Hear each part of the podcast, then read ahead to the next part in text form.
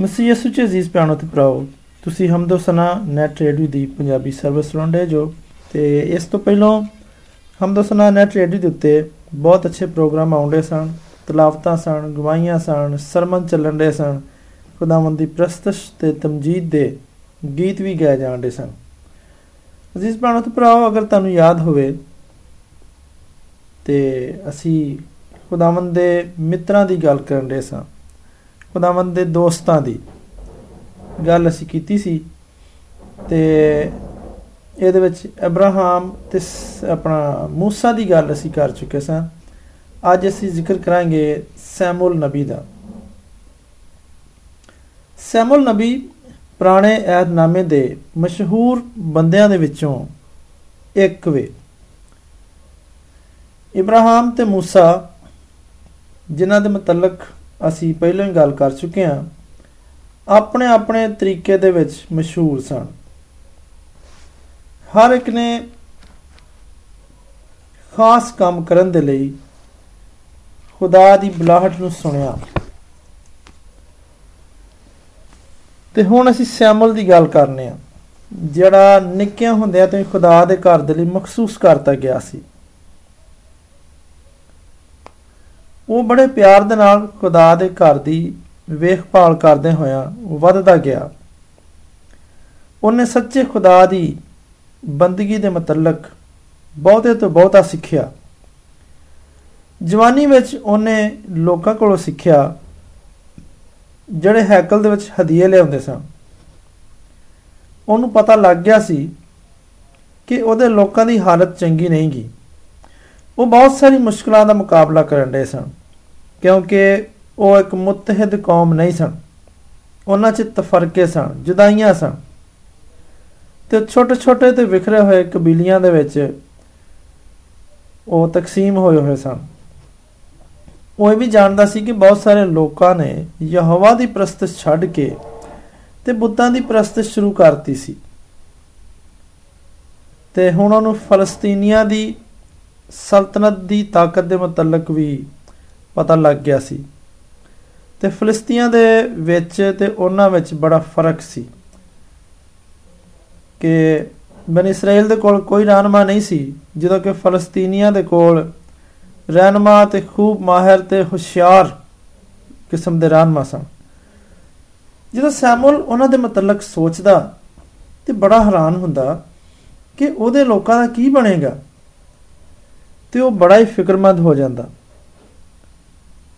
ਇੱਕ ਰਾਤ ਉਹਨੇ ਖੁਦਾਵੰਦ ਦੀ ਆਵਾਜ਼ ਸੁਣੀ, ਜਿਨੇ ਉਹਨੂੰ ਦੱਸਿਆ ਕਿ ਪਹਿਲੋਂ ਏਲੀ ਦੇ ਆਪਣੇ ਘਰ ਦੀ ਖਤਾਕਾਰੀ ਦਾ ਖਾਤਮਾ ਹੋਣਾ ਚਾਹੀਦਾ।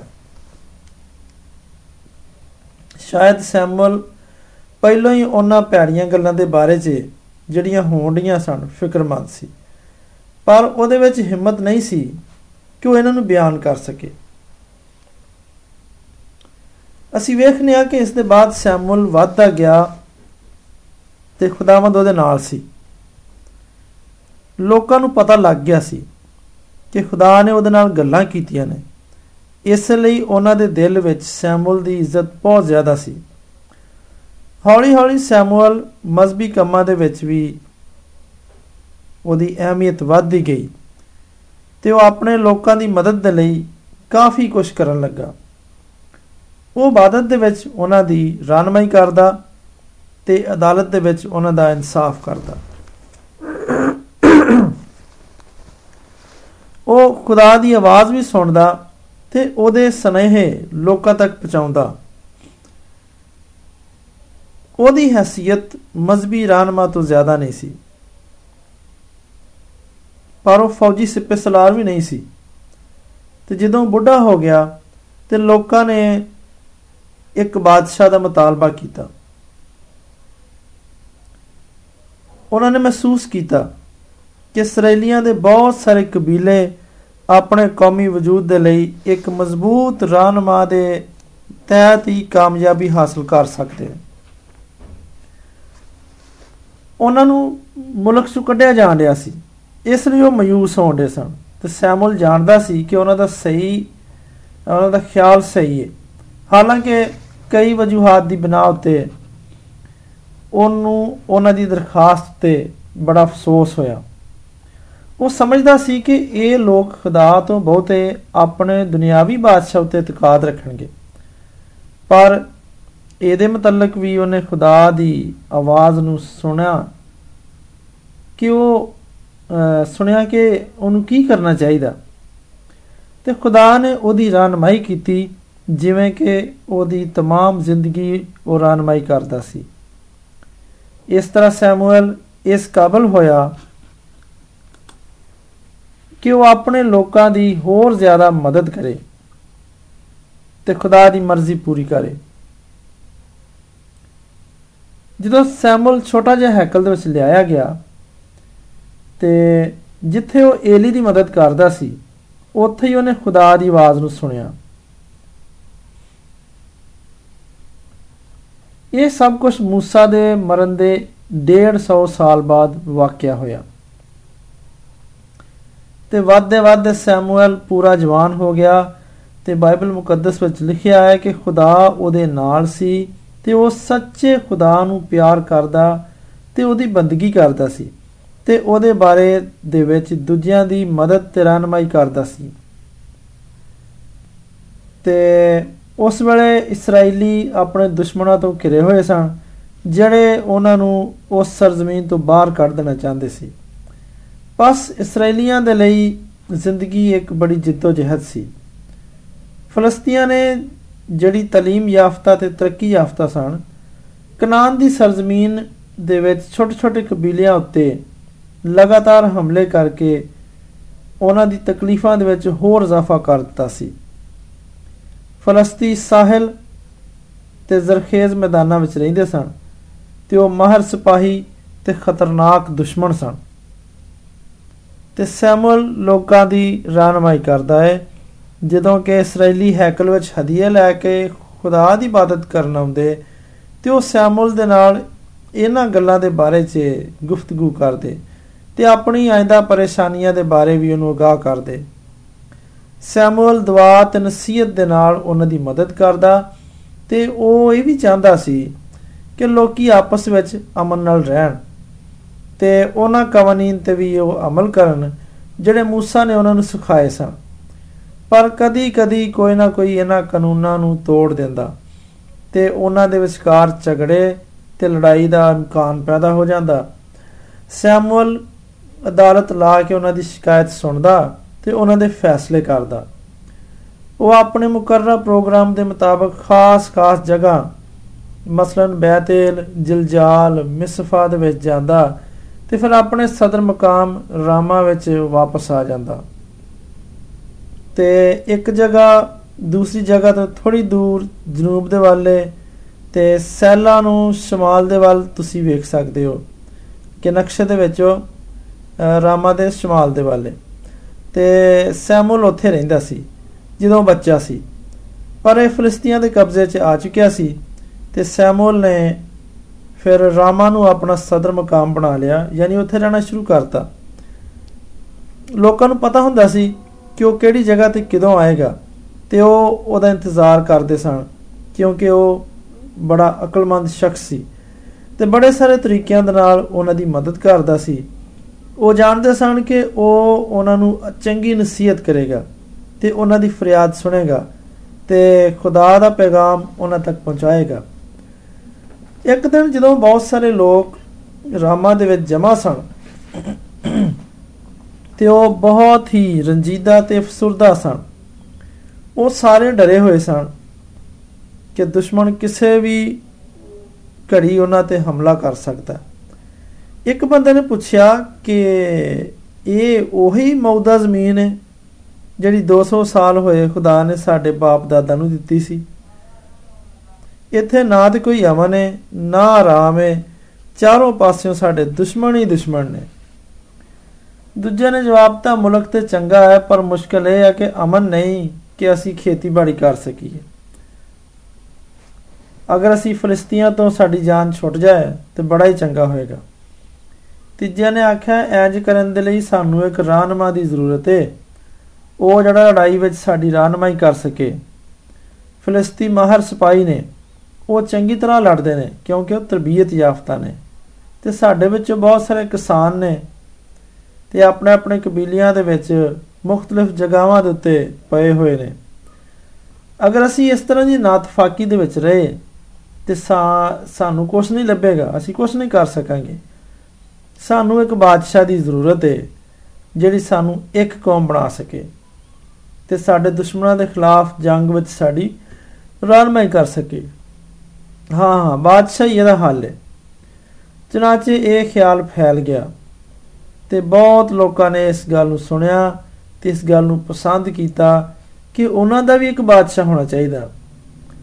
ਸਾਮੂਲ ਨੇ ਵੀ ਇਹਦੇ ਬਾਰੇ ਚ ਸੁਣਿਆ ਤੇ ਉਹ ਸੋਚਦਾ ਸੀ ਕਿ ਇਹਨਾਂ ਦਾ ਮਤਾਲਬਾ ਸਹੀ ਹੈ ਕਿ ਗਲਤ ਹੈ ਉਹਨੇ ਇਹਦੇ ਮੁਤਲਕ ਸਭ ਕੁਝ ਖੁਦਾ ਨੂੰ ਦੱਸਿਆ ਤੇ ਉਹਦੀ ਹਦਾਇਤ ਦਾ ਮੁੰਤਜ਼ਰ ਰਿਹਾ। ਤੇ ਕੁਝ ਦਿਨ ਦੇ ਬਾਅਦ ਉਹਨੇ ਖੁਦਾ ਦੀ ਆਵਾਜ਼ ਸੁਣੀ ਕਿ ਤੂੰ ਉਹਨਾਂ ਦੀ ਗੱਲ ਮੰਨ ਲੈ ਤੇ ਉਹਨਾਂ ਦੇ ਲਈ ਇੱਕ ਬਾਦਸ਼ਾਹ ਮੁਕਰਰ ਕਰ। ਫਿਰ ਸੈਮੂਅਲ ਨੇ ਲੋਕਾਂ ਨੂੰ ਆਖਿਆ, ਹੁਣ ਚੁੱਪਚਾਪ ਆਪਣੇ ਆਪਣੇ ਸ਼ਹਿਰ ਨੂੰ ਚਲੇ ਜਾਓ।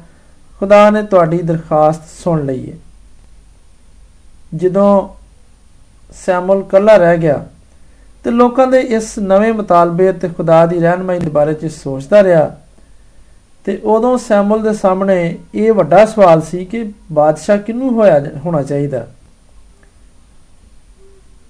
ਇਹ ਹੁਣ ਉਹਦੀ ਬੜੀ ਵੱਡੀ ਜ਼ਿੰਮੇਵਾਰੀ ਸੀ। ਪਰ ਕਿਉਂਕਿ ਉਹ ਬੁੱਢਾ ਸੀ ਤੇ ਸ਼ੁਰੂ ਤੋਂ ਹੀ ਖੁਦਾ ਦੀ ਆਵਾਜ਼ ਸੁਣਨ ਦਾ ਆਦੀ ਸੀ, ਇਸ ਲਈ ਉਹ ਜਾਣਦਾ ਸੀ ਕਿ ਖੁਦਾ ਉਹਨੂੰ ਦੱਸੇਗਾ ਕਿ ਉਹਨੂੰ ਕੀ ਕਰਨਾ ਚਾਹੀਦਾ ਤੇ ਯਕੀਨਨ ਉਹਨੂੰ ਦੱਸਿਆ ਗਿਆ। ਹਾਲਾਂਕਿ ਉਸ ਤਰੀਕੇ ਦੇ ਨਾਲ ਨਹੀਂ, ਜਿਹਦੀ ਉਹਨੂੰ ਤਵੱਕੋ ਸੀ। ਉਸ ਵੇਲੇ ਨਾ ਹੀ ਦੁਆ ਕਰਨ ਰਿਹਾ ਸੀ ਤੇ ਨਾ ਹੀ ਖਾਸ ਤੌਰ ਤੇ ਖੁਦਾ ਦੀ ਆਵਾਜ਼ ਦਾ ਮੁੰਤਜ਼ਰ ਸੀ, ਕਿਉਂਕਿ ਉਹ ਸੁਣਨ ਦੇ ਲਈ ਤਿਆਰ ਰਹਿੰਦਾ ਸੀ। ਇਸ ਲਈ ਜਦੋਂ ਖੁਦਾ ਨੇ ਉਹਨੂੰ ਆਖਿਆ ਕਿ ਉਹ ਬਾਹਰ ਜਾ ਕੇ ਦੋ ਜਵਾਨਾਂ ਦੇ ਨਾਲ ਮੁਲਾਕਾਤ ਕਰੇ ਤੇ ਉਹਨੇ ਸੁਣਿਆ ਉਹ ਨੌਜਵਾਨ ਉਸ ਮੁਕੱਦਸ ਬਜ਼ੁਰਗ ਨੂੰ ਮਿਲੇ ਤੇ ਜਦੋਂ ਉਹਨਾਂ ਦੇ ਪੁੱਛਣ ਤੋਂ ਪਹਿਲਾਂ ਹੀ ਉਹਨਾਂ ਦੇ ਸਵਾਲਾਂ ਦੇ ਜਵਾਬ ਦਿੱਤੇ ਗਏ ਤੇ ਉਹ ਬੜੇ ਹੈਰਾਨ ਹੋਏ। ਇਹਨਾਂ ਵਿੱਚੋਂ ਇੱਕ ਤੇ ਕਿਸਾਨ ਦਾ ਪੁੱਤਰ ਸੀ ਤੇ ਦੂਜਾ ਉਹਦਾ ਨੌਕਰ ਜਿਹੜਾ ਆਪਣੇ ਖੋਤੇ ਲੱਭਣ ਦੇ ਲਈ ਉਹਨਾਂ ਖੇਤਾਂ ਦੇ ਵਿੱਚ ਭਟਕਣ ਰਿਹਾ ਸੀ। ਇੱਕ ਦੋ ਦਿਨ ਤੋਂ ਉਹਨਾਂ ਦੀ ਤਲਾਸ਼ ਕਰਨ ਰਿਹਾ ਸੀ। ਤੇ ਹੁਣ ਉਹ ਥੱਕੇ ਮੰਦੇ ਤੇ ਭੁੱਖੇ ਤੇ ਆਏ ਸਨ। ਜਦੋਂ ਸੈਮੂਅਲ ਉਹਨਾਂ ਦੀ ਮੁਲਾਕਾਤ ਦੇ ਲਈ ਗਿਆ ਤੇ ਉਹਨੇ ਫਿਰ ਖੁਦਾ ਦੀ ਆਵਾਜ਼ ਸੁਣੀ। ਇਹੀ ਉਹ ਸ਼ਖਸ ਹੈ ਜਿਹਦਾ ਜ਼ਿਕਰ ਮੈਂ ਤੇਰੇ ਨਾਲ ਕੀਤਾ ਸੀ। ਇਹੀ ਮੇਰੇ ਲੋਕਾਂ ਉਤੇ ਹਕੂਮਤ ਕਰੇਗਾ। ਇੱਕ ਕਿਸਾਨ ਦਾ ਜਵਾਨ ਤੇ ਖੂਬਸੂਰਤ ਪੁੱਤਰ ਸੀ।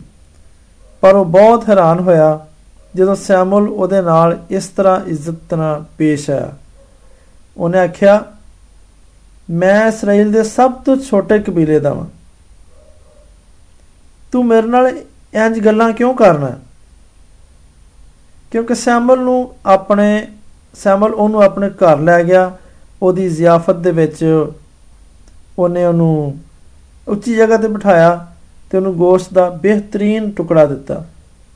ਅਗਲੀ ਸਵੇਰ ਸੈਮੂਅਲ ਦੇਰ ਤੱਕ ਉਸ ਲੰਮੇ ਖੂਬਸੂਰਤ ਜਵਾਨ ਨਾਲ ਗੱਲਾਂ ਕਰਦਾ ਰਿਹਾ ਤੇ ਜਦੋਂ ਉਹ ਤੇ ਉਹਦਾ ਨੌਕਰ ਘਰ ਦੇ ਲਈ ਰਵਾਨਾ ਹੋਏ ਤੇ ਸੈਮੂਅਲ ਉਹਨਾਂ ਦੇ ਨਾਲ ਸ਼ਹਿਰ ਦੇ ਦਰਵਾਜ਼ੇ ਤੱਕ ਗਿਆ।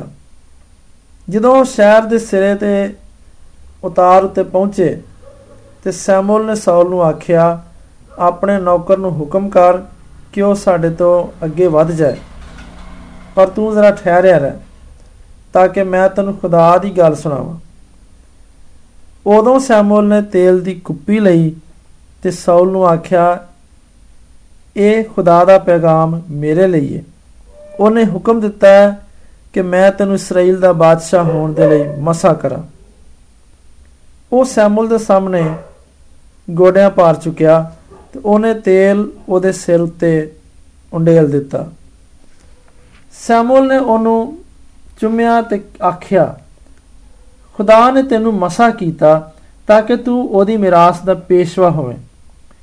ਤੂੰ ਖੁਦਾ ਦੇ ਲੋਕਾਂ ਉੱਤੇ ਹਕੂਮਤ ਕਰੇਗਾ ਤੇ ਉਹਨਾਂ ਨੂੰ ਉਹਨਾਂ ਦੇ ਦੁਸ਼ਮਣਾਂ ਦੇ ਹੱਥ ਤੋਂ, ਜਿਹੜੇ ਚਾਰੋਂ ਪਾਸੇ ਨੇ, ਬਚਾਏਗਾ। ਤੇ ਉਹ ਜਵਾਨ ਸਾਊਲ ਆਪਣੇ ਘਰ ਚਲਾ ਗਿਆ ਤੇ ਉਸ ਵੇਲੇ ਦਾ ਮੁੰਤਜ਼ਰ ਰਿਹਾ ਜਦੋਂ ਖੁਦਾ ਉਹਨੂੰ ਹਕੂਮਤ ਕਰਨ ਲਈ ਆਖੇਗਾ। ਤੇ ਬੁੱਢਾ ਸੈਮੂਅਲ ਇਹ ਮਹਿਸੂਸ ਕਰਦਿਆਂ ਹੋਇਆਂ ਆਪਣੇ ਘਰ ਚਲਾ ਗਿਆ ਕਿ ਹੁਣ ਉਹਦਾ ਕੰਮ ਤਕਰੀਬਨ ਖਤਮ ਹੋ ਚੁੱਕਿਆ ਹੈ, ਕਿ ਉਹ ਜੋ ਕੁਝ ਕਰ ਸਕਦਾ ਸੀ, ਉਹਨੇ ਲੋਕਾਂ ਦੇ ਲਈ ਕੀਤਾ। ਤੇ ਖੁਦਾ ਹੁਣ ਹੋਰ ਜ਼ਿਆਦਾ ਉਸ ਤੋਂ ਕੁਝ ਕਰਵਾਉਣਾ ਨਹੀਂ ਚਾਹੁੰਦਾ। ਸਾਨੂੰ ਯਕੀਨ ਹੈ ਕਿ ਸੈਮੂਅਲ ਨੇ ਰਾਮਾ ਦੇ ਮੁਕੱਦਸ ਮੁਕਾਮ ਵਿੱਚ ਜਾ ਕੇ ਜੋ ਕੁਝ ਕੀਤਾ, ਖੁਦਾ ਨੂੰ ਦੱਸਿਆ ਹੋਵੇਗਾ ਤੇ ਖੁਦਾ ਦੀ ਮਨਜ਼ੂਰੀ ਦਾ ਮੁੰਤਜ਼ਰ ਰਿਹਾ ਹੋਵੇਗਾ ਤੇ ਉਹ ਖੁਦਾਵੰਦ ਦੀ ਹਜ਼ੂਰੀ ਵਿੱਚ ਬੜਾ ਹੀ ਖੁਸ਼ ਹੋਏਗਾ। ਉਹਦੀ ਖੁਸ਼ੀ ਦੇ ਵਿੱਚ ਸ਼ਾਮਲ ਹੁੰਦਿਆਂ ਹੋਇਆਂ ਸਾਨੂੰ ਵੀ ਇੰਜ ਦੁਆ ਕਰਨੀ ਚਾਹੀਦੀ ਹੈ ਕਿ ਆਏ ਕਦੂਸ ਖੁਦਾ, ਮੈਂ ਤੇਰੀ ਬੰਦਗੀ ਕਰਨ ਆਇਆ ਹਾਂ ਮੇਰੀ ਮਦਦ ਕਰ ਕਿ ਮੈਂ ਚੁੱਪ ਰਵਾਂ। ਮੇਰੀ ਮਦਦ ਕਰ ਕਿ ਮੈਂ ਕੋਈ ਭੈੜੀ ਹਰਕਤ ਨਾ ਕਰਾਂ। ਕਾਸ਼ ਮੈਂ ਤੇਰੀ ਮੁਹੱਬਤ ਨੂੰ ਆਪਣੇ ਗਿਰਦ ਮਹਿਸੂਸ ਕਰਾਂ ਕਾਸ਼ ਕਿ ਮੈਂ ਤੇਰੀ ਆਵਾਜ਼ ਆਪਣੇ ਅੰਦਰ ਸੁਣ ਸਕਾਂ। ਮੈਨੂੰ ਹਮਦ ਦੇ ਨਾਲ ਭਰ ਦੇ। ਮੈਨੂੰ ਖੁਸ਼ੀ ਨਾਲ ਭਰ ਦੇ, ਜਦੋਂ ਕਿ ਮੈਂ ਤੇਰੀ ਪ੍ਰਸਤਸ਼ ਕਰਨ ਦੇ ਵਾਸਤੇ ਆਉਣਾ ਵਾਂ। ਅਬਦੀ ਖੁਦਾਵੰ ਤੂੰ ਜਿਹੜਾ ਉਹਨਾਂ ਦਿਮਾਗਾਂ ਦੀ ਰੋਸ਼ਨੀ ਹੈ ਜਿਹੜੇ ਤੈਨੂੰ ਜਾਣਦੇ ਨੇ, ਤੇ ਉਹਨਾਂ ਦਿਲਾਂ ਦੀ ਖੁਸ਼ੀ ਹੈ ਜਿਹੜੇ ਤੈਨੂੰ ਪਿਆਰ ਕਰਦੇ ਨੇ। ਉਹਨਾਂ ਰੂਹਾਂ ਦੀ ਤਾਕਤ ਹੈ ਜਿਹੜੇ ਤੇਰੀ ਖਿਦਮਤ ਕਰਦੀਆਂ ਨੇ। ਬਖਸ਼ ਦੇ ਕਿ ਅਸੀਂ ਤੈਨੂੰ ਜਾਣੀਏ ਤੇ ਸੱਚਮੁੱਚ ਤੇਰੇ ਨਾਲ ਪਿਆਰ ਕਰੀਏ ਤੇ ਅਸੀਂ ਆਜ਼ਾਦੀ ਦੇ ਨਾਲ ਤੇਰੀ ਖਿਦਮਤ ਕਰ ਸਕੀਏ, ਕਿਉਂਕਿ ਤੇਰੀ ਮੁਹੱਬਤ ਦੇ ਵਿੱਚ ਕਾਮਲ ਆਜ਼ਾਦੀ ਹੈ ਖੁਦਾਮ ਯਿਸੂ ਮਸੀਹ ਦੇ ਨਾਮ 'ਚ, ਆਮੀਨ।